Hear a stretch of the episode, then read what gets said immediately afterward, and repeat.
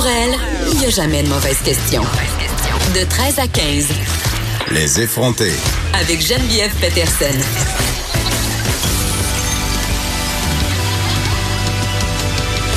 Cube Radio.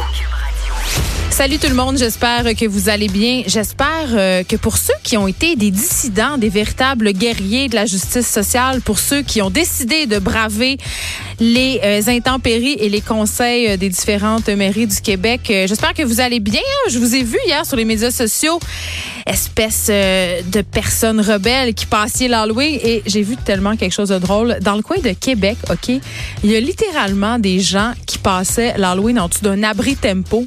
Il y a des pères de famille qui se sont mobilisés, qui ont monté une tente et il y avait comme 20, 25 enfants en dessous de ça, comprends-tu, qui passaient dans leur quartier euh, et étaient à l'abri de la pluie. Donc, bravo, vous avez déployé des trésors euh, d'ingéniosité.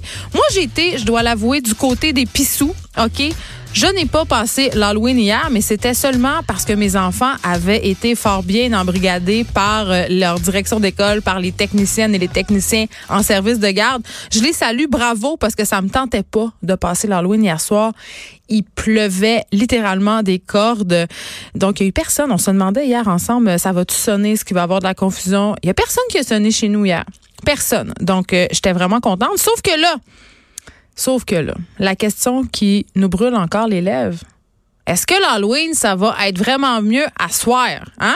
Parce que quand je me suis levée ce matin, il ventait comme à 52 000 km heure. Euh, les bacs de récupération étaient éparpillés partout sur ma rue. Les cartons revolaient partout. Je suis arrivée dans mon entrée. Et non, je n'ai pas couché chez nous. Chez qui j'ai couché? Ah, c'est un secret. Euh, il y avait une grosse branche d'arbre qui était euh, tombée à côté de ma voiture. Euh, j'ai été épargnée par la loi de Murphy, mesdames et messieurs. On a ce qu'on mérite, paraît-il. Mais sans blague, ils, vendent vraiment beaucoup et le mercure vraiment descendu. Ça sera pas super nice ce soir. L'Halloween se venge, OK? L'Halloween se venge. Et là, la météo est quand même assez déchaînée. À midi aujourd'hui, euh, Hydro-Québec dénombrait qu'il y avait environ 770 000 clients qui étaient privés d'électricité sur l'ensemble de son réseau. Et j'en suis, j'en suis ce matin à 9 h. Bang, bing, boom, coupure de courant chez nous.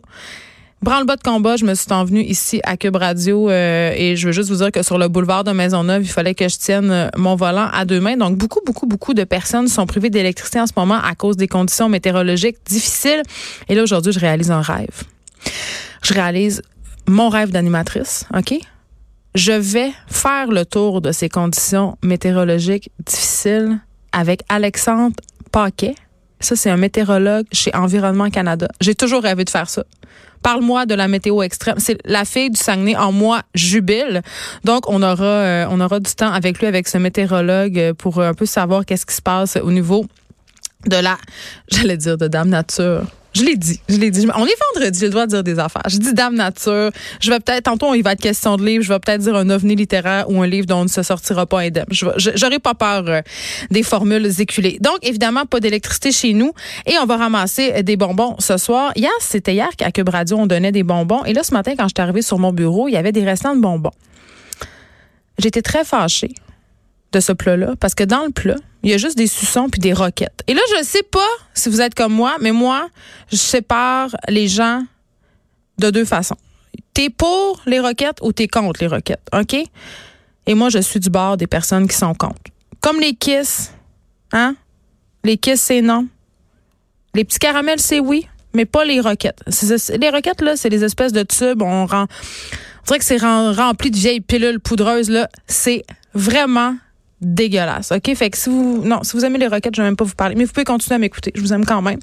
Euh, et là, je vais vous apprendre quelque chose. Je ne sais pas si vous avez euh, entendu parler de ça. Ça vient de tomber. C'est une nouvelle de dernière heure. L'annulation de l'Halloween, ce serait la faute des féministes. Oui, vous m'avez bien entendu. L'annulation de l'Halloween, c'est à cause des féministes. Ça circule. C'est une nouvelle qui est encore très, très fraîche. OK, ça circule abondamment sur les médias sociaux, notamment sur Twitter. Euh, un homme des hommes, mais un en particulier qui a lancé cette tendance-là, s'adressant directement à la mairesse Plante et à la ville de Montréal et même au SPVM, y est allé du tweet suivant.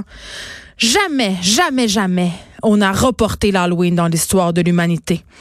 Encore moins à 24 heures de préavis annoncé par Twitter. Et là, il y a une faute. Je vais appeler ça la féminisation de la société. Trop couveuse, peur d'avoir peur, sur une bonne intention, les négatifs seront plus importants encore. Hey, merci. Merci beaucoup, Monsieur Marchand, de nous avoir expliqué avec autant de brio que c'était à cause de la féminisation de la société, de cette culture de la peur, de cette moumonisation, si l'Halloween avait été annulé hier. Évidemment, si on n'avait pas de mairesse, s'il n'y avait aucune femme à la tête des villes du Québec pour gérer ça comme des mères, des mères trop heureuses, des mères qui sont inquiètes pour leurs petits-enfants, hein? Ben, l'Halloween aurait quand même eu lieu. Donc, ça jette quand même une loi assez importante sur les événements qu'on a connus hier. Je le rappelle, cette nouvelle qui vient de tomber, l'Halloween qui aurait été annulé à cause du féminisme. Une autre affaire qui fait jaser, qui a fait jaser et qui continue évidemment de faire jaser comme toutes les choses que Catherine Dorion fait. Hein? Dès que Catherine Dorion fait quelque chose, moi, je suis assez contente parce que ça me fait plein de contenu pour, pour mes chroniques ou mes émissions. Euh, elle a gagné l'Halloween, je dirais, Catherine Dorion, hier, euh, avec euh, son costume de madame politicienne, était assise sur le bureau à l'Assemblée nationale. Elle a gagné l'Halloween pour son costume, mais aussi pour, et malheureusement, euh, la photo qui a suscité peut-être le plus de commentaires condescendants, paternalistes, méprisants. Euh, J'en ai vu beaucoup passer sur les médias sociaux. Juste pour ceux qui n'ont pas vu la photo, je rappelle, Madame Dorion est assise sur le bureau, je le disais, en tailleur noir, mini-jupe. On voit ses jambes, elle porte des talons hauts. Et là, les, les, les, commentaires des lecteurs et des lectrices aussi, on va se le dire, euh, vont bon train, les commentaires négatifs. Pour une fois qu'elle est habillée comme du monde, elle pourrait pas juste s'habiller de même pour toute l'année. Euh, on parle aussi des bosses, hein, des bosses qu'elle a sur les pieds, Madame Dorion. Les gens sont pas surpris qu'elle porte des docks euh, le reste du temps, donc on commente allègrement ses pieds. Et j'ai même entendu hier sur les ondes d'une radio concurrente, je fais jamais ça, mais là je le fais. Euh, J'aime pas ça parler dans le dos de la concurrence. Je trouve que ça paraît toujours très mal. Mais hier j'ai entendu le euh, l'ancien maire du plateau Mont-Royal, M. Ferrandez, euh, dire qu'elle avait un méchant beau kit de jambes. En ondes. Catherine Dorion. M. Ferrandez, un homme de gauche, connu pour ses idées progressistes. Il est allé d'un bon commentaire de mon nom. J'avais juste envie de le dire. Des fois, on se met le pied dans la bouche. Pense que dans ce cas-là, euh, il n'a pas pensé avant de parler. Donc, évidemment, on a commenté largement euh, le déguisement de Madame Dorion hier. Moi, je pense qu'elle a gagné l'Halloween. Et là, euh, je vais pas vous déprimer. Je vais pas vous déprimer. Euh, mais c'est les décorations de Noël qui vont embarquer aujourd'hui. Hein? C'est pas parce qu'on est le 32 octobre qu'il n'y aura pas de décoration de Noël. D'ailleurs, je déambulais nonchalamment dans les allées du Canadian Tower la semaine passée. Et les décorations de Noël côtoyaient déjà celles d'Halloween. Elles étaient là. Hmm? Elles étaient là. Donc, si vous allez acheter vos petits chocolats spéciaux aujourd'hui pour les distribuer ce soir, sachez que vous pourrez aussi vous acheter une couronne de Noël. Et je rappelle le moratoire que j'instaurais si jamais je me lançais en politique. Il y aurait pas le droit de contenu de Noël avant le 1er décembre. Et euh, pour la musique, pour la musique, ça serait le 15 décembre. Voilà, j'en ferai des grands projets. Laissez-moi vous le dire. OK. Aujourd'hui, euh, à l'émission, on fait pas juste niaiser. Euh, il y a un important colloque euh, qui se tient aujourd'hui. Le Collège des médecins du Québec se penche sur l'aide médicale à mourir. on se demande quels enjeux devraient être abordés pour améliorer la situation. On aura Alain No, médecin de famille et médecin en soins palliatifs au CHU de Québec, Université Laval. Et nouveau rebondissement dans la fuite de données chez Desjardins qui aurait finalement affecté 4,9 millions de personnes et non pas 2,9 millions comme on le croyait. Je suis mauvaise en calcul, mais je crois, je crois comprendre que c'est comme 2 millions de plus. C'est quand même, hein? C'est quand même pas un petit écart. Euh, c'est ce qu'a annoncé ce matin Guy Cormier, qui est le président et chef de la direction de la coopérative Desjardins. C'est la Sûreté du Québec qui a contacté l'institution financière hier pour les informer de cet avancement dans l'enquête. Et c'est intéressant parce que... Euh, vraiment, Desjardins, euh, chez Desjardins, on tente de faire passer un message comme quoi on tient les membres informés en temps réel. On se rappelle que ça leur avait quand même été reproché lors des premières annonces. Desjardins qui avait mis beaucoup de temps euh, à mettre euh, les membres de la coopérative au fait de ce qui se passait. Ça leur avait été vraiment beaucoup reproché. Et là, euh, je veux juste vous dire, je suis toujours pas inscrite à Equifax. Toujours pas.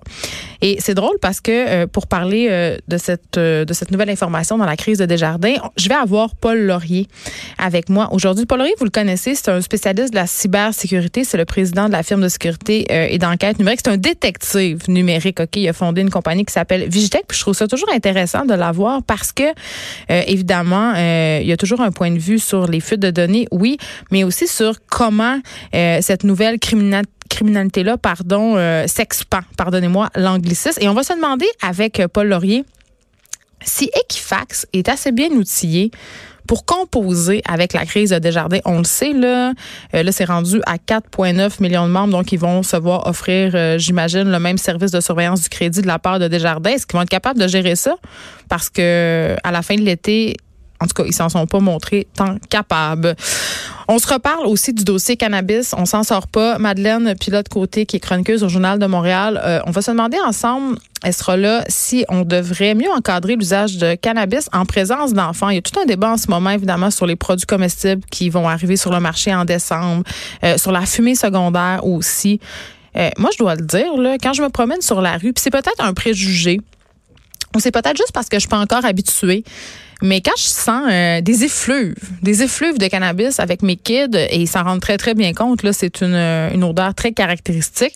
Je sais jamais trop comment gérer la situation. Tu sais, je me dis, s'ils inhalent la fumée, vont-ils être gelés? Ou est-ce que c'est une bonne chose qu'ils soient autant en contact avec des drogues? Pourtant, euh, à chaque fin de semaine, il y a des soupers d'amis chez nous où circulent abondamment euh, vin et spiritueux.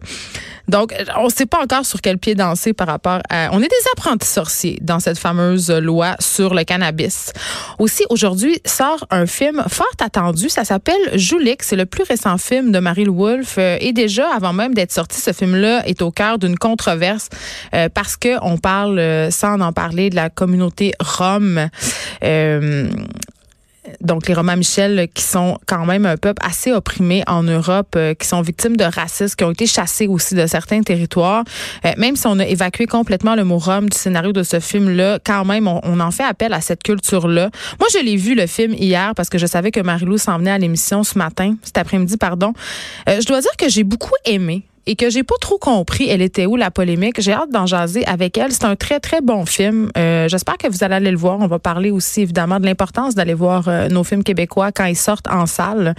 Euh, il y a une actrice là-dedans, une enfant qui est absolument incroyable. C'est vraiment à voir. Donc elle sera là, Marie-Lou Wolfe tantôt pour jaser dans son nouveau film Jolix. Et euh, je parlerai aussi de lecture. Vous le savez, c'est un de mes sujets de prédilection, les livres, la lecture. Je suis intimement convaincue que c'est fondamental et que c'est pendant l'enfance qu'on peut allumer cette espèce de petite lumière là, qui va faire que une personne va être passionnée des livres.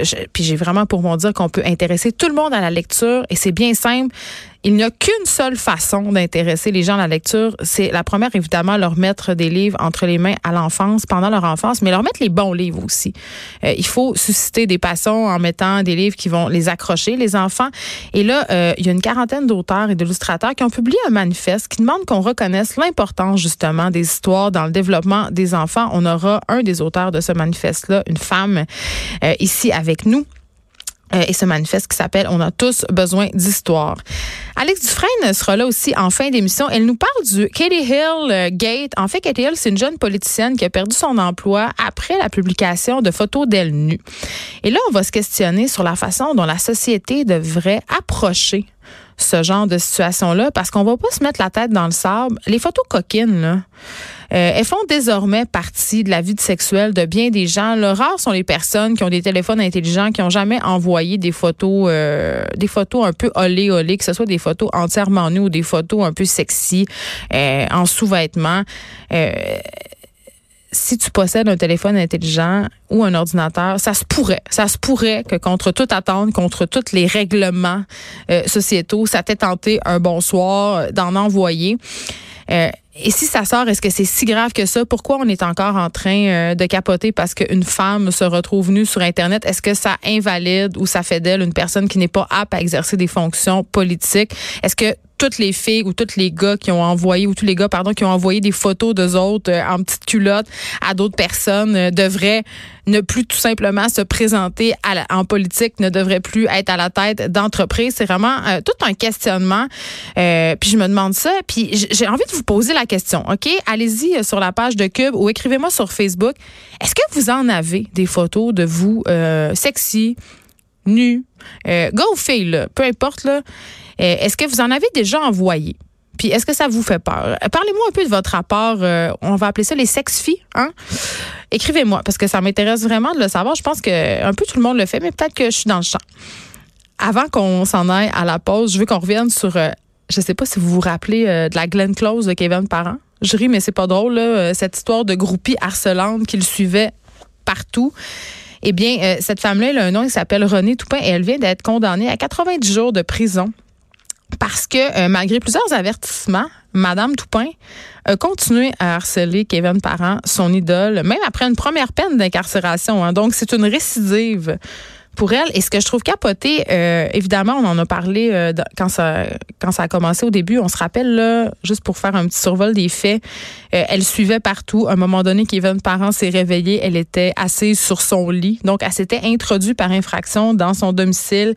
Elle lui écrivait évidemment, elle le suivait dans tous ses spectacles, elle allait le voir dans sa loge. Donc, elle était un peu trop intense. Mais en même temps, il y a quand même un double standard ici. on dirait que je suis pas capable de trouver ça pas drôle. Même si ce l'est pas, même si c'est une attitude absolument harcelante.